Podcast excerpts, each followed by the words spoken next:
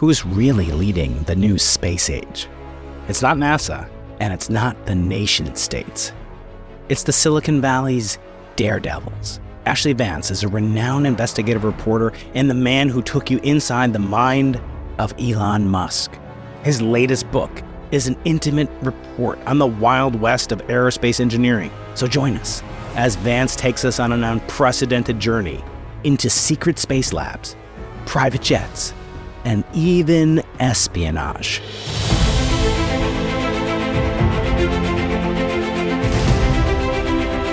Any sufficiently advanced technology is indistinguishable from magic. Open the pod bay doors, Hal. Welcome, everybody, to an out-of-this-world adventure with one of my favorite authors and raconteurs, Ashlee Vance, joining us from the same golden state that I'm within. He is within a deep and illustrious valley. How are you today, Ashlee? I'm good, man. Thanks so much for having me. I appreciate it. I love your writing. You're a consummate storyteller. You get access. You have a congenial kind of attitude that answers the questions both from experts, quote unquote, like me, all the way down to the man on the street. And as I mentioned before we hit record, I love to take my readers, and my listeners who are book aficionados on a journey into the cover and how it came to be, because they are the heroes of this story, but you always take people on a hero's journey. And this particular adventure book has many adventures written into it. So, Ashlee, please, if you would, hold up the book, explain the cover art, explain the title, and most importantly, the subtitle. And yeah, what was the inspiration for all these? And you cannot say my publisher forced me to do it. I will not say that. I picked this title, When the Heavens Went on Sale, pretty explicitly. Part of what I was trying to do in this book was, I thought, call a moment. People have been writing about commercial space for a while, obviously, but there really hadn't been what I saw as like a book that really defined this moment in time. Some people who I was writing about thought the title was quite cynical and see themselves more as idealists and people out to help the world. I see a lot of that going on, and the book is mostly optimistic, but I did think this was a moment in time when commercial space became real. For the image, we went back and forth on a ton of images. There's all kinds of cool stuff to play with, but I knew I wanted a new space rocket as opposed to an old space rocket, and so we found this is a Rocket Lab rocket launch out of New Zealand, and it was a pretty sort of like a quasi-amateur photographer who had just taken this beautiful shot, and so I love it. And, the Misfits of Geniuses part is just that was to reflect, again, sort of this new moment in space when it has a bit of this, like, Wild West feel to it, and so you got to mix. Part of the book is about, it has a lot of the idealism of old space, but also this moment in time when some of the idealism goes away and business triumphs over some of our past notions around space. One of the things that reminded me of Neil deGrasse Tyson's Accessory to War. I don't know if you've read that book, but I haven't. That's all about how astronomers have participated in the man's second oldest business, which is warfare, of course. And so, the similar kind of arching image and so forth. But I love the book. I love the introduction, I think, that you narrated. I listened to the audiobook. I have the hard copy. And I was lucky enough to get one of my undergraduates, one of the most brilliant people on earth, Charles Cody, who took my cosmology class this year. And I shared with, you get all these books as a podcaster sent to you. And your publicist was kind enough to send me your book. And so I already bought the Audible copy. So I gave it to him, and he generated 4 pages of notes. So we're going to take his question as well as some generated from the audience. But the very first, kind of thing I wanted to get into is Pete Worden. Now, I think I might have met maybe at the SETI Institute. Do you know if he's affiliated with the SETI Institute up there? I don't know how closely affiliated, but it's right by NASA Ames, and I know he's had overlap with them over the years. So I think I met him. I've spoken there a couple times. He's a great individual. Talk about his work, his impact, how much of an influence this relatively unsung character is in the unfolding, modern history of commercial spaceflight. Yeah, I mean, Pete's one of my favorite characters, and he seems to be a lot of people's favorite character in the book. I mean, like you said, a relatively unknown figure, especially outside of space circles, but what an incredible life. He's got a PhD in astrophysics, but he became a brigadier general in the Air Force. Did a lot of pretty controversial things over the years, some black ops stuff. He ran the Office of Disinformation for a while until the New York Times learned about it and had it shut down. For that, he was fired by Rumsfeld and George Bush, but his reward was being granted the NASA Ames Center here in Silicon Valley and being made director of that. And so, you know, for about 30 years, Pete had been in the U.S. bureaucracy, military, and in space, and just felt like people were doing things wrong, that rockets could be smaller and cheaper, that satellites could be smaller and cheaper, that space could be cheaper in general. And he really, you know, NASA is ironic that he became a NASA director because NASA sort of hated him for publicly lambasting them for being cost, you know, for all their cost and bureaucracy. So when he gets this NASA center in the early 2000s, this is his opportunity to put into action all these things he'd been dreaming about for a long time. And he brings in a bunch of 20-somethings from outside of NASA career jobs, and he tells them, go do space differently. I'm going to hide you in some closets some of the time so people don't find out that you're trying to make stuff cheap, like a cheap lunar lander, very cheap satellites. And he literally had to hide these projects from people, otherwise they would shut him down. And so, you know, at NASA Ames, he has this, what I deem like a huge success in the furtherance of commercial space. Obviously, you had Elon in the background starting SpaceX around the same time. But I would argue after Elon, at least philosophically and in some of this action, Pete probably did as much to push commercial space as anyone else. Yeah, you know what I love about the phrase, you know, commercial spaceflight that just resonated with me throughout the book was those two words, commercial and spaceflight. And those are very different skill sets, right? The ones that kind of like me, the geeks and the nerds, look through telescopes, think about being, you know, the properties of exoplanets and life on other planets that hopefully we'll get a few minutes to chat about before the hour's up. And then the commercializers. And those are very different skill sets. I wonder, you know, shining through here was that story and also the story, you know, kind of the difference in approach between the former Soviet Union, maybe even the pioneers of the rocket equation and so forth, and the communist approach and the capitalist approach. What are the if you had to choose one, Ashlee, would you choose maybe this a 2x2 matrix, communist, capitalist, scientist, businessman or woman? Where is the optimal place in that matrix, or is there not such an answer to such a question? I mean, it's probably like ultimately a vague answer. In the book, I borrow from this guy, Alex McDonald, who's an economist at NASA, who makes a really compelling case, I think, that space took this bureaucratic, if you want to call it sort of communist turn as a result of history, you know, World War II and the Cold War and space becoming this point of national pride. And so you had to deal with humans mostly. You had to make rockets that wouldn't fail because you'd be embarrassed for your whole country.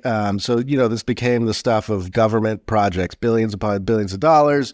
Things went great for a while, and then it gets cemented, and you can't take a risk anymore because you don't want to be the guy that changes something and embarrasses the country and risks your job. And we got stuck there for a really long time. If you look at SpaceX now, to me, it's hard to argue against what a for-profit business is. I mean, SpaceX is running laps around the entire rest of the world at this point in terms of launches, rocket families. It's now the biggest satellite manufacturer the world has ever seen. And so if you had asked me that question 10 years ago, I feel like it'd be harder to answer to me now. But also, SpaceX is sort of an anomaly. I mean, out of all the billionaires, they're the only ones that have really succeeded. But man, they've succeeded on such a level that I don't think the world has really ever seen before. And an ally question with that, you know, when I look at like Bezos and I look at Branson, and they play roles obviously here, but I don't see the same kind of passion, you know, base level passion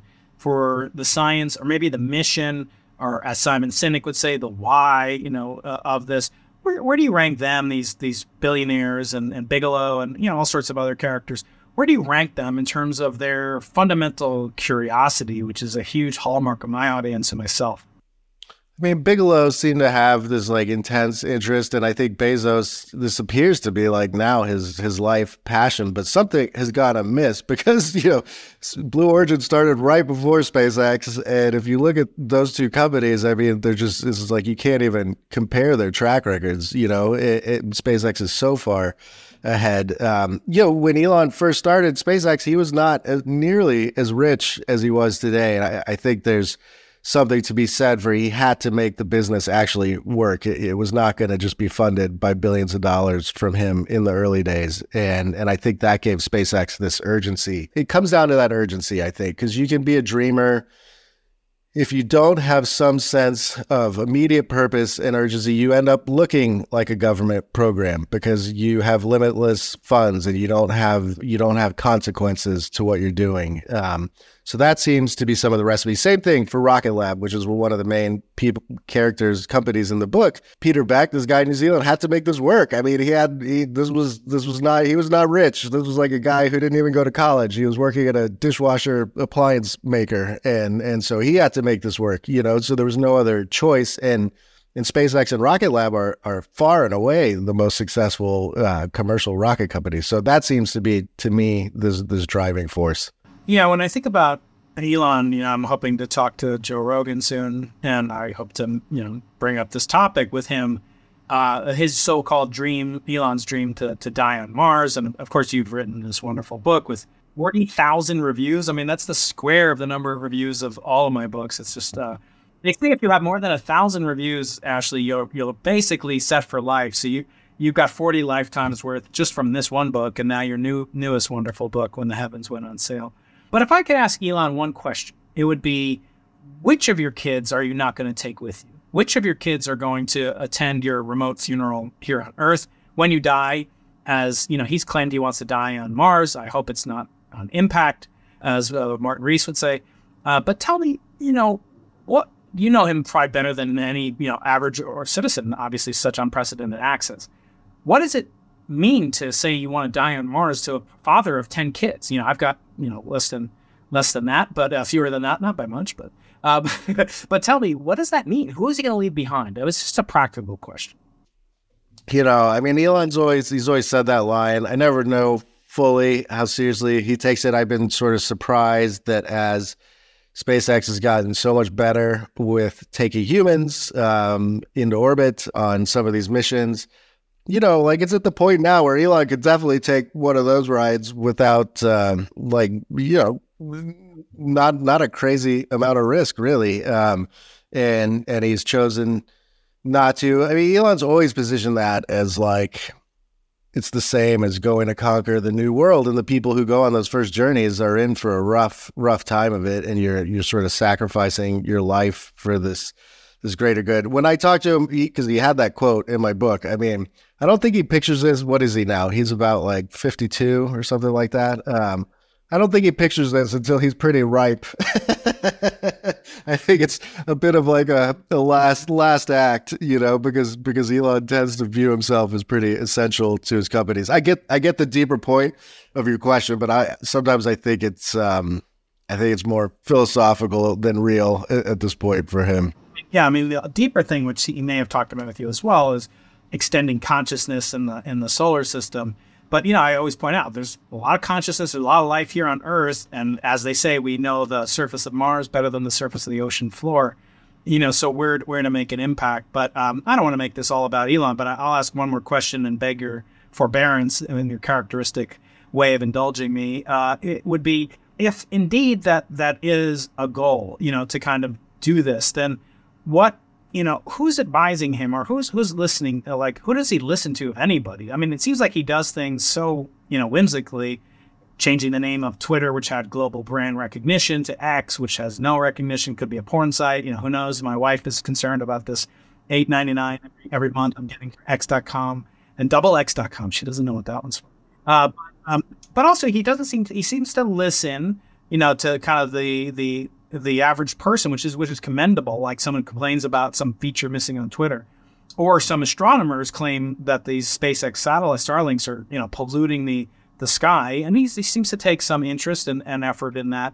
But in terms of like the big picture, it doesn't seem like he listens to anyone, which is, you know, could be a good trait. I've heard him say he doesn't give charity, he thinks it's all a scam. What do you make of you know, his so-called, you know, kitchen cabinet? Are there people that are, you know, that he'll listen? I know you guys had an infamous Twitter space. I know you guys were close. Maybe still are. I'm not implying that you're not, but you know, it seems like when you get to a certain level, if you don't listen to anybody, you're kind of setting yourself up for really Greek tragic downfall. And I wish him the greatest of success, obviously. But I mean, I think he's always been pretty self-confident and chasing what he believes in without too much, you know, advice taking from the side. But you know, what I see happening is he's taking even less sort of advice than ever. And I think as he's gotten wealthier and, you know, when you reach this point where you're the richest person in the world, the reality of life kind of fades away and you get into this very strange bubble. And he was never the easiest person to give critical feedback to. That was sort of like a life and death proposition for the rank and file employees at the company. There are people close to him who's, you know, I've texted him when he was doing crazy things on Twitter, like, you know, that's just too far. Don't do that. I remember when he switched off, he was threatening to switch off Starlink in Ukraine.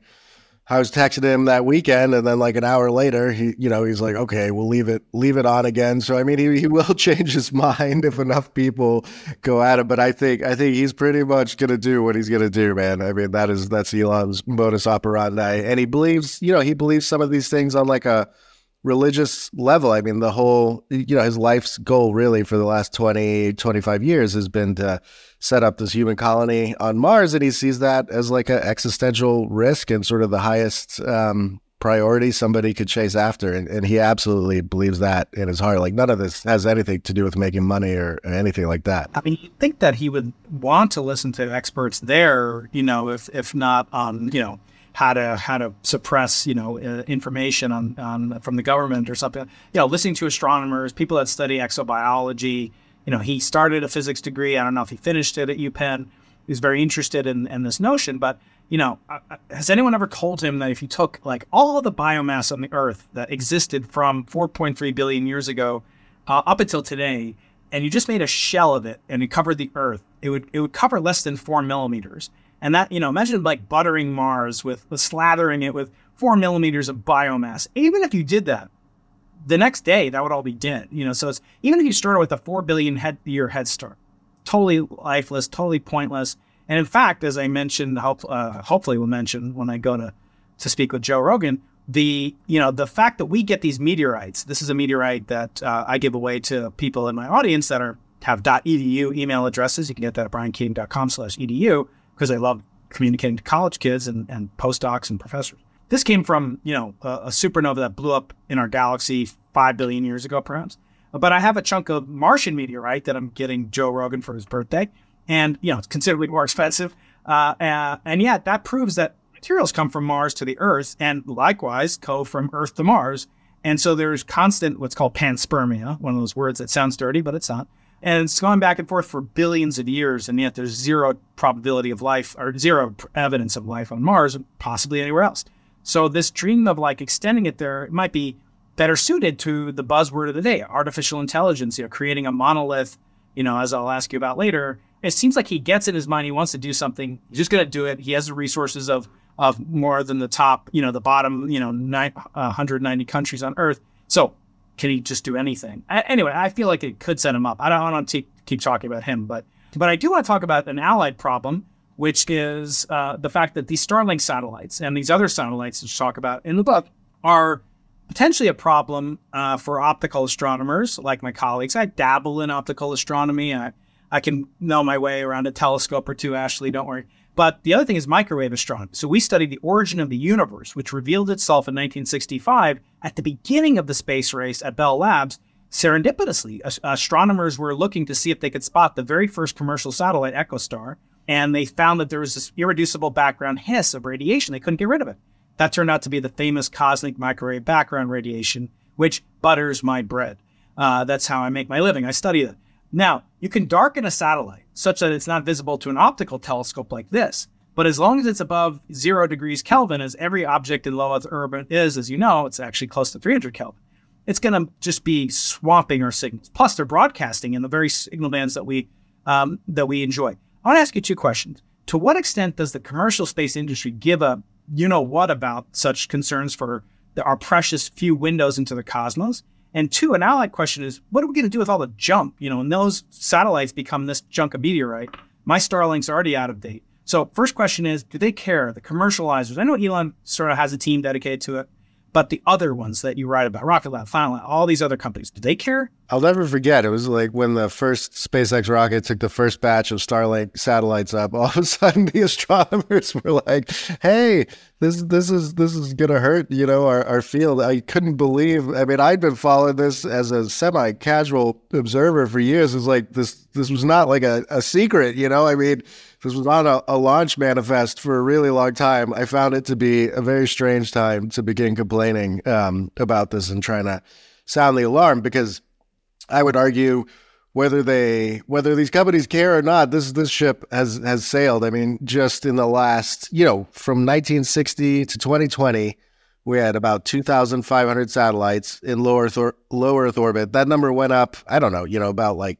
10 to 30 satellites per year. This was not like a exponential curve. In the last 3 years, it is an exponential curve. We've gone from 2,500 to 10,000. We're going to go to 100,000, maybe 200,000. So this is part of the reason I wrote the book, was like, I mean, these are wonderful questions, but I think that these days are over. I would argue, you know, astronomers and scientists, if they're going to find sort of the blessing in all this, is that the price to get a scientific instrument into space and to put it further into space is going to be lower, so much lower than ever before, that maybe there's like sort of a boon to science that can be done in that you have much better access than you had before. But I just don't even think it matters if these companies care or not, because there's so many of them and this is going to happen. But what about the space junk problem? I mean, this is getting more and more, space is becoming not only a battlefield, but it's a junkyard. What are the deactivation protocols and so forth that are in place? Have they thought about that? Any of the companies? Not just. I mean, they've thought about it, but you could argue almost barely. You know, I mean, this is like. Commercial space is moving so much faster all of a sudden than the regulatory bodies that were used to dealing with this. And there's, you know, the as far as I'm concerned, the company with like the best tools for monitoring debris is Leo Labs. And this is like a startup of about 50 people. Their technology is fantastic. They have their own antennas that came out of SRI and Silicon Valley. But, you know, people should know that a lot of this hinges on like a, 8-year-old company. New Zealand is like the only country that I know of that has pretty serious legislation around you're responsible for what you put up there and how it deorbits, and there's real consequences to pay. Otherwise, you know, it's pretty much the Wild West. Once you get a satellite into orbit, there's not a lot of consequence as to what happens. I think all these companies will have to be incented to make this work, or these billions of dollars in investment, are worthless. And the question is, can mankind, for the first time ever, get to some new territory, turn it into a capitalist exercise, and not screw it all up? That's the gamble. Yeah, it's good that you added in commercialize, because we actually the world was pretty successful in preventing that from happening in Antarctica, where I've been twice. I don't know if you've had a chance to visit there, but it's even more boring than space. No, it's not. There are parts of it that are quite bemusing and lovely, but most of it's like this flat white sheet of ice that just goes on 700 nautical miles in all directions. But luckily, I only go there for a couple weeks, and you guys pay for it. Your taxpayers out there. But they established in 1956 a treaty that only allowed utilization of the continental shelf, if you will, at the whole continent, for non-commercial, non-militaristic purposes. And it seems like they thought, that was in 1956, so the commercial space industry had 75, plus years to figure this out or look to that as a model. Obviously, they want to use it commercially, although you could get a lot of minerals, resources, and just, sell real estate in Antarctica. It's 1/7 of the continental mass of the Earth, right? And plus it has all this free water, pure water. Anyway, were these things not thought about by government regulators? I mean, make it a condition that you must have a safe way to deorbit it? Or was it like, well, China's not going to think about that. India's not, you know, they're just going to deorbit and burn up whenever they want or blow them up on purpose for military testing. Was there no foresight gleaned from our experience in Antarctica, Ashlee? Well, I mean, I think it's kind of different because space had such obvious military applications and then commercial applications that I don't think would be apples to apples maybe with Antarctica. And then, you know, I really think what happened was things were progressing. Okay, and I want to reiterate, my book is generally, I'm excited about all this stuff and optimistic. You know, this is sort of like the down case for a lot of this, but it's hard to stress to people. We had tried commercial space for 20, 25, 30 years, and it had largely been a failure. And so I don't think a lot of this felt real to regulators. And it's only within the span of about 5 years where SpaceX really hit its stride. Some of these other startups appeared. All of a sudden, we're on this exponential curve with the satellites that these questions are real. You know, if you go back even like 3 years ago, the major rocket players were lucky to do one a month. SpaceX is now running almost one every 2 days. Rocket Lab's starting to get to like one a week. Like, this is a massive, very quick change. So you used to have a lot of time to contemplate these things and to try to slow things down. And that's over now because it is sort of like a land grab. Whoever gets there first really has an advantage. And so, you know, I just think this is moving so much faster than regulators had any idea was coming. So I want to turn to some of my audience questions, but I want to start with for my wonderful student who sent me the questions. It's just so lovely. He read and enjoyed the book. I'm going to make him post it as a review, one of your 50,000 reviews, Charles Cody. Thank you so much.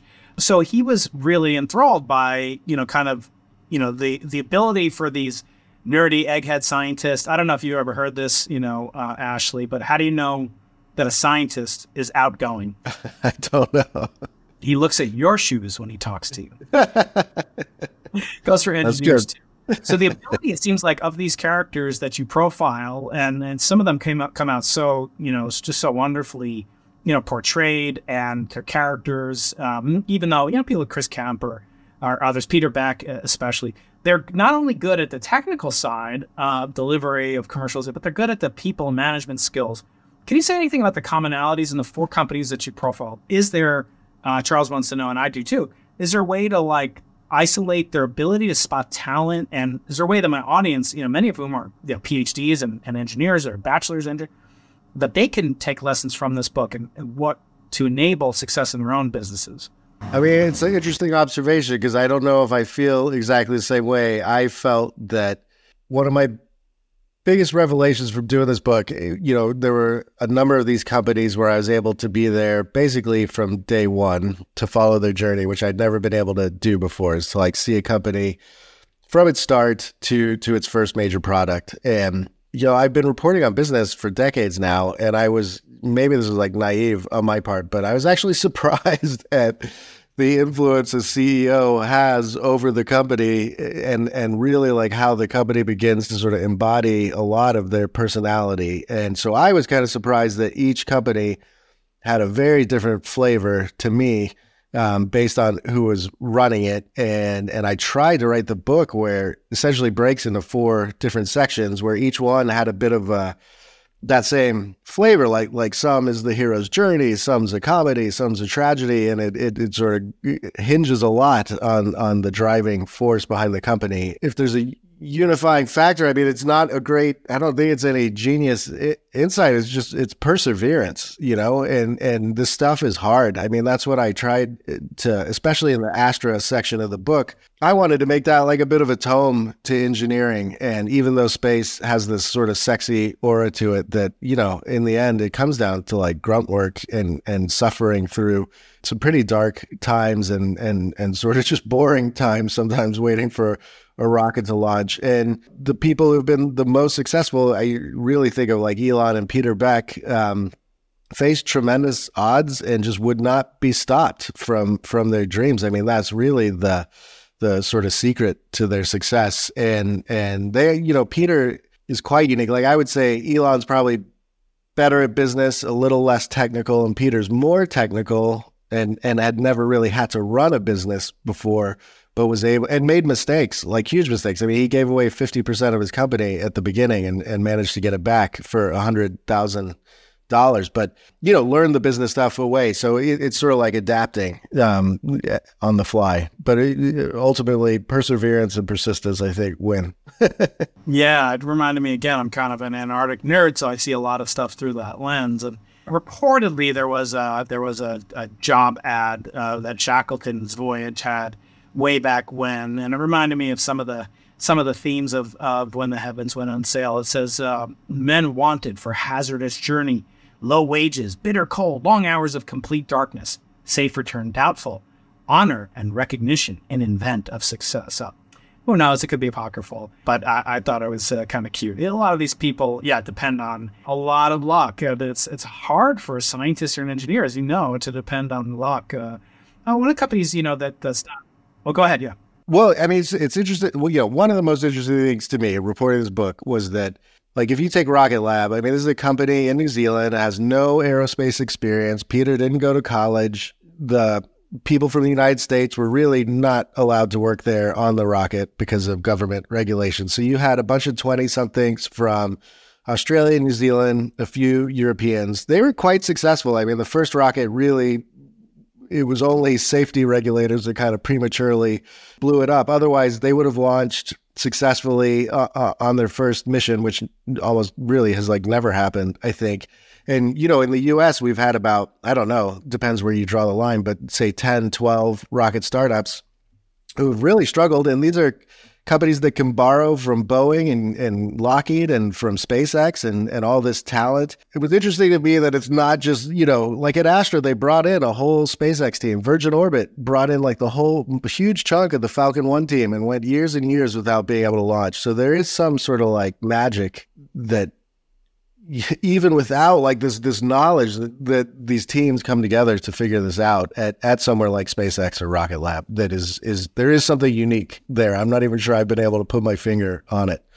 Yeah. And certainly it's not only large deep pockets that can do it. I mean, for one thing, the U.S. space program is, you know, has infinite budget, and they weren't able to really commercialize things, even like the space shuttle, which was supposed to launch once a week, you know, when I was a kid, and ended up, you know, 120 launches over 25 years or something like that, with two notable tragic events, which I want to get to in just a bit. But in the time we have left, I want to bring up a kind of a thought and get your reaction from one of your neighbors up there, Andy Weir, who's a past guest on the podcast and a good friend. And actually, I can't say he's an alumnus of UC San Diego because he never graduated, but he's a good friend of our campus, and we love him. And his book, Artemis, which I don't know if you've read, he really makes the case that the only case for tourism or for space, you know, commercialization, besides, you know, satellites, communication, military stuff, you know, for people being in space is tourism. And that's the big theme of the book, Artemis. I'm not, you know, spoiling it, obviously. What do you make about that? Tourism, you know, humans in space, and then, you know, how would they react to a Challenger or Columbia type event? How would these companies react to such a thing? Well, for people who don't know, it's like I do not get into Mars. I don't get into the moon. I don't get into tourism. To me, the business case is very obviously right now, all the activity, major activity, is low Earth orbit and filling it full of satellites. I think we are building quite clearly the next layer of our technological infrastructure in low Earth orbit. I just see this as like the next step in human progression, like how viable space tourism becomes. We have a long way to go between what Blue Origin and Virgin Galactic are doing now and a viable space tourism business, like a really long way. I mean, it's not really technical space. I mean, it's suborbital, but for a lot of it, obviously it's orbital. And these business models are not great. The experience is not great. SpaceX, yes, you could take like a week-long journey. That would be awesome. That's still going to cost you many tens of millions of dollars to do today. Perhaps things change over time. I don't know. I get a little less excited about space tourism. I get more excited about what you brought up earlier, which I think is inevitable, which is, you know, either we all die on this planet in a few billion years, or we push our intelligence out into the universe. And to me, I mean, that's the bigger quest here, and what kind of interests me. People always ask, like, why are we even pursuing any of this stuff? I mean, otherwise, I think it gets hard to figure out what the point of any of this is if we're not pushing off this planet one day.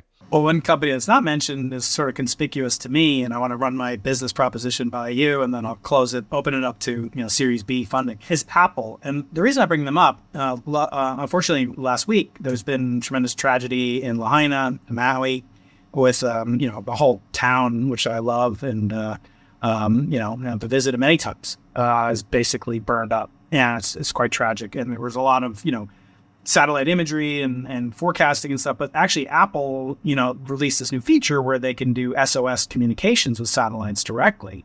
And I've reportedly it saved at least one family of 6 or 7 people's lives. And now they're saying even more people. I want to kind of take you through an idea that I had and prompted by something Elon said. Again, he's like Voldemort, we can't avoid it, but we shouldn't dwell on him too much. But, kind of putting satellites in orbit and also combining Apple with a handset, making the possibility, not just for I don't want to say just, but not only for rescuing human beings and providing, the greatest service one could ask for, but for like banking and putting, cryptocurrency servers in space. They could have an independent network. And I think Apple's using old Iridium satellites or something like that, or Inmarsat. But the question I have is, are people thinking about a truly decentralized network, instant, beaming at the speed of light, more or less, to Africa from San Diego, for example, sending cryptocurrency. And, Elon would probably have it be Dogecoin or whatever he calls it. So, yeah, what are the opportunities there? So getting like layer 2 companies, once the picks and shovels are there, what can be done, to enable things like global banking at the speed of light that's permissionless and decentralized? This is what people don't really realize yet. I think we're at like 1996 internet, consumer internet. I think all these satellites, all these new, cheaper rockets going up more often. This is just laying fiber optic cables, building data centers all around the planet. We have like not even, the business cases around the current stuff, some of them are okay. Most of them seem terrible to me. What has to come next for this to actually work is a whole flood of new ideas. There were rumors, like I was chasing a story 5-6 years ago that Apple, when Starlink was kind of like just starting up, there were a lot of rumors that Apple was looking to build something similar to Starlink. And yes, I completely saw this as, okay, you have all these iPhones. Now you could just be your own global telco and have your own private network. Apple's so big on security and privacy. What better way to offer this to your consumers than to have this kind of global private network that works anywhere all the time? And I don't think people have yet understood, like, Starlink is not just about connecting your farmhouse to the internet or even like the 3.5 billion people who can't get fiber today. Starlink and all of its competitors, this is washing the world, coating the world in an always on high speed internet connection is going to like change things in such a dramatic fashion that we can't even sort of fathom yet. I mean, I really think this is like the next step in the internet, and there's going to be so many businesses that come out of this. Like data centers in space, these private networks, I could totally see many companies wanting to run their own private network through their own satellites. Yeah, that's just kind of a phenomenal opportunity. I can't really put my mind on exactly what's going to come up next, but yeah, I mean, if you have any stock tips confidential, let me know, Ashlee, please. There's going to be young kids who figure this out. There were a lot of kids who were not interested in space for a long time because it got sort of boring on the commercial end. Now there's a lot of 20-somethings who are getting into this, and they're going to think up all kinds of stuff. So last question of mine before we pivot to some audience questions, including a character in the book who I solicited a question from today, and it's not Elon, to disappoint my listeners. Hope to get him on the podcast someday because he's never talked to a real physicist, astronomer, as far as I can tell, on a podcast, and I would enjoy it. Is a work that you did, it came out last year, but it's about brain-computer interface, and this is in Bloomberg, and I should mention that you write a wonderful, semi-regular, I don't know how regular it is, but talk about your interest in these devices. I mean, the most commonly known one is, of course, Neuralink, but there are many others, so talk about this Synchron's, a device that you wrote about last year. What's your interest there? Is this in your next book, Ashlee? Give us the straight scoop. man, you're doing your research. I don't like that. I love your work. I love your writing, and it really. No, I appreciate it. I think this is something I'm pursuing. It's hard to figure out the timing on this, but it's an incredible time. Say sort of a similar thing. I mean, you had this technology that was quite academic for the last 25, 30 years. There's a thing called a Utah array, which is this kind of crude device we've been putting into people's heads to let them think and move stuff again. And then all of a sudden, same thing. A bunch of venture capital money poured into this. It's turned into a commercial exercise, and the technology has advanced at this incredibly rapid clip. So I just got back from Switzerland. There's a company called Onward. I saw two paralyzed people walk again through a spinal implant, and those spinal implants are now being combined with brain implants. It's one of the most incredible. It's hard to put into words. It's so moving. Yeah. It's so moving, and has changed their lives. People, we've already gotten so hung up on the Matrix. I'm going to download Kung Fu or Spanish. What people should know, my gut is telling me, in the next 10 years, people with ALS, Parkinson's, if you've had a stroke, if you've been paralyzed, I mean, your life is going to get much, much better, I think, without overpromising to people. But yeah, so this is a fascinating field. Neuralink is the best funded, most ambitious, highest risk of all of them, and is really trying to be the general purpose machine. Some people are focused just on the spine or just on the brain. Neuralink kind of wants to do it all. I have a big story coming out on Neuralink. I've been going there for about 3 years. I'm not sure exactly when it'll come out, but in the next month or two. And so, yes, no, I think it's a fascinating area. I think it's to me maybe the most exciting tech area. If Neuralink is successful, you may remember Elon Musk for that company first and foremost before any of the others. Yeah, I agree. This has such revolutionary benefit right now, right here on Earth, with people that are otherwise,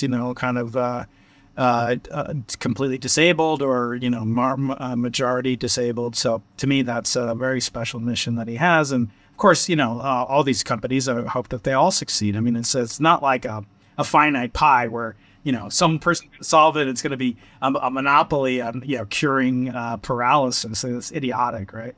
Okay, so I solicited questions online. Just reminded my audience, you can always send me questions from my audience. I try to do it a little bit more in advance than I did today, but nevertheless, on Twitter, Dr. Brian Keating, or Instagram, Theo Brian Keating, or YouTube, Dr. Brian Keating, where this interview will show up. And if you're listening to it, you should check out all those venues and leave me questions for my esteemed guests that come on. So I asked a friend of mine who is mentioned in the book, and his name is Creon Levitt.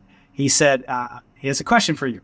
Can you give your analysis of the importance of both Pete Worden and Robert Zubrin on the new space activities you chronicle in your book, including, but not limited to, their effects on SpaceX and NASA? Clearly, Robert had this, he seemed to have some influence on Elon and this whole Mars quest before SpaceX really formally started. And I think probably helped cement some of these ideas in Elon's head.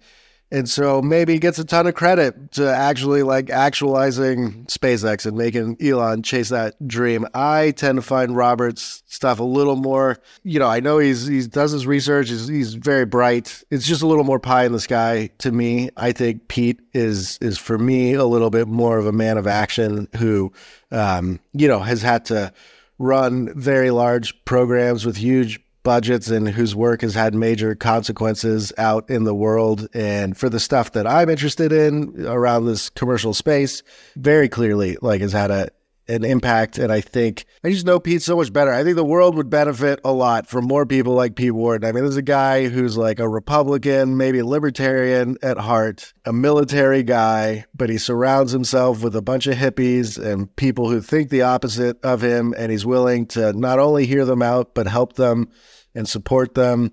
He's a relentless fighter of bureaucracy and groupthink. And, obviously, I think the world, if the government had more people like Pete, we'd be in great shape. Yeah.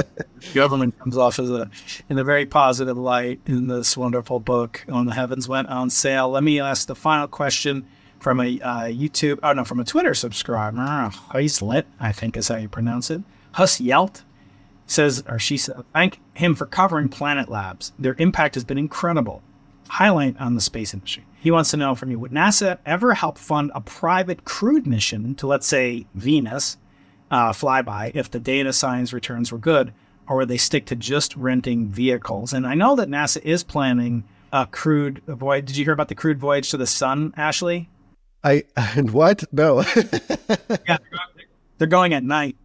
They're going at night. So what do you think about this idea of sending a commercial or private crewed missions instead of just the macho and machete, astronauts that are coming on Artemis? I mean, the line's blurring pretty quick, isn't it? You know, and there gets to be a point here very soon where, I mean, SpaceX is like, can do this stuff whatever it wants. You've got startups that are putting these private crews and missions together.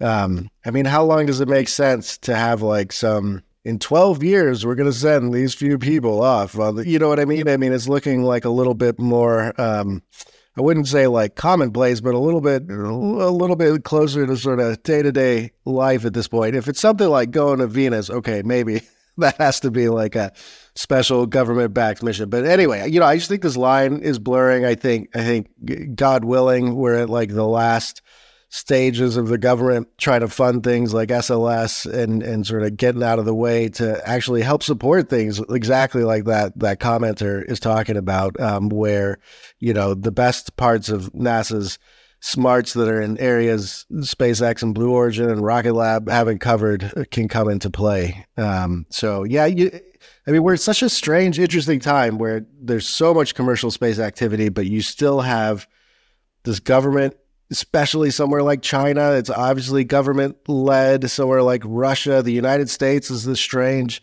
hybrid. It's unclear to me how this plays out in terms of like who is planting the flag for some of these big missions and where, you know, like where business and science kind of end. Like I assume the moon is pretty much going to be a capitalist exercise now, you know, like Mars is probably like in between and beyond Mars is probably more of a government thing. I think you're right. Okay, we have time maybe for one last question from me. That's the host prerogative. But before that, can you say anything about your HBO projects that you're working on, a space one? I wish I could say more. I can. So throughout the whole course of this book, I had a film crew with me. We making a documentary for HBO. People will be, when I can announce my fellow producers, they'll be quite impressed, I think. But it's going to be great. You know, it's a little more focused than the book, a smaller set of characters, but it was amazing. So we got to film like at Astra, you know, on day one, you get to see like what a rocket company looks like to be formed from scratch. Like nobody's ever had a camera in some of this stuff. I went to Ukraine. I'm the only Western reporter ever to get a camera into the old ICBM factories, the old Soviet rocket engine testing sites. So, you know, I think especially for space nerds, it'll be exciting. And then obviously I always try to bring stuff to a mainstream audience and explain all this stuff to everybody. You're a remarkable storyteller. And I think that's such a rare commodity in the age of, you know, ChatGPT, which generated all the questions. No, I'm just kidding. I don't want to call my undergraduate a transformer, although it beats the eye. Ashlee, I want to conclude. I usually ask four questions in my patented final four questions, but we only have time for one. They're all inspired in one way or another by phrases of the great Arthur C. Clarke, who came up with not an insignificant amount of technology and ideas, at least in science fiction, in fact, related to space, including 2001: A Space Odyssey, but also the idea of allegedly of geosynchronous satellites and things like the iPad and artificial intelligence, which I have in the back over here. But so I want to ask a question inspired by him, which is his famous aphorism that any sufficiently advanced technology is indistinguishable from magic. In your career, you've encountered tremendous numbers of technologists as a reporter, Bloomberg, and many, many wonderful books and hopefully future books. What is the most magical thing, the thing that human beings should have a little bit of swagger collectively as a species about, that you've ever encountered, know about, or have ever pondered about, that we should justifiably think as close to magic as technology can provide? Oh man, you stuck this one on me. I feel like I should give this some real deep thought. Yes, if you ever watch the podcast, which is okay. It's okay. God, I don't know if this answer will be satisfactory to people, and maybe it's lame, but I think open source software is like such an incredible human achievement that we take for granted. I mean, it's essentially like the fabric that runs the entire modern world, that we were somehow able to like take the best parts of human nature and have people willing to collaborate and share their ideas on this level and have it become this like integral, inescapable part of our modern world. I mean, it really, to me, it's like the best parts of human nature. And like, I think the average person has no idea about open source software at all, or sort of what it entails. But to me, it's incredible. It's like, you know, everything you dream of, the world coming together to solve problems in a magical way. I thought you were going to say the pyramids, or but I've never heard something that's not hardware. But that is a wonderful answer. I want to thank you so much, and remind my audience you can always connect with me and my wonderfully just esteemed guest, including Ashlee. Hopefully, we'll get you for a part two. Maybe we'll get in person. I'll give you one of these meteorites. But I want the Mars one, man. Come on, my birthday. My birthday's next month. All right, cool. Send me your address. I will send you a Martian rock. I promise. Ashlee Vance, New York Times bestseller, one of the best storytellers I've ever read. Enjoy your rest of your day. Thank you for making the time to chat with me and my audience, and really appreciate all of your writing, but especially your newest wonderful book, When the Heavens Went on Sale. Thank you, Ashlee. Thank you, Brian.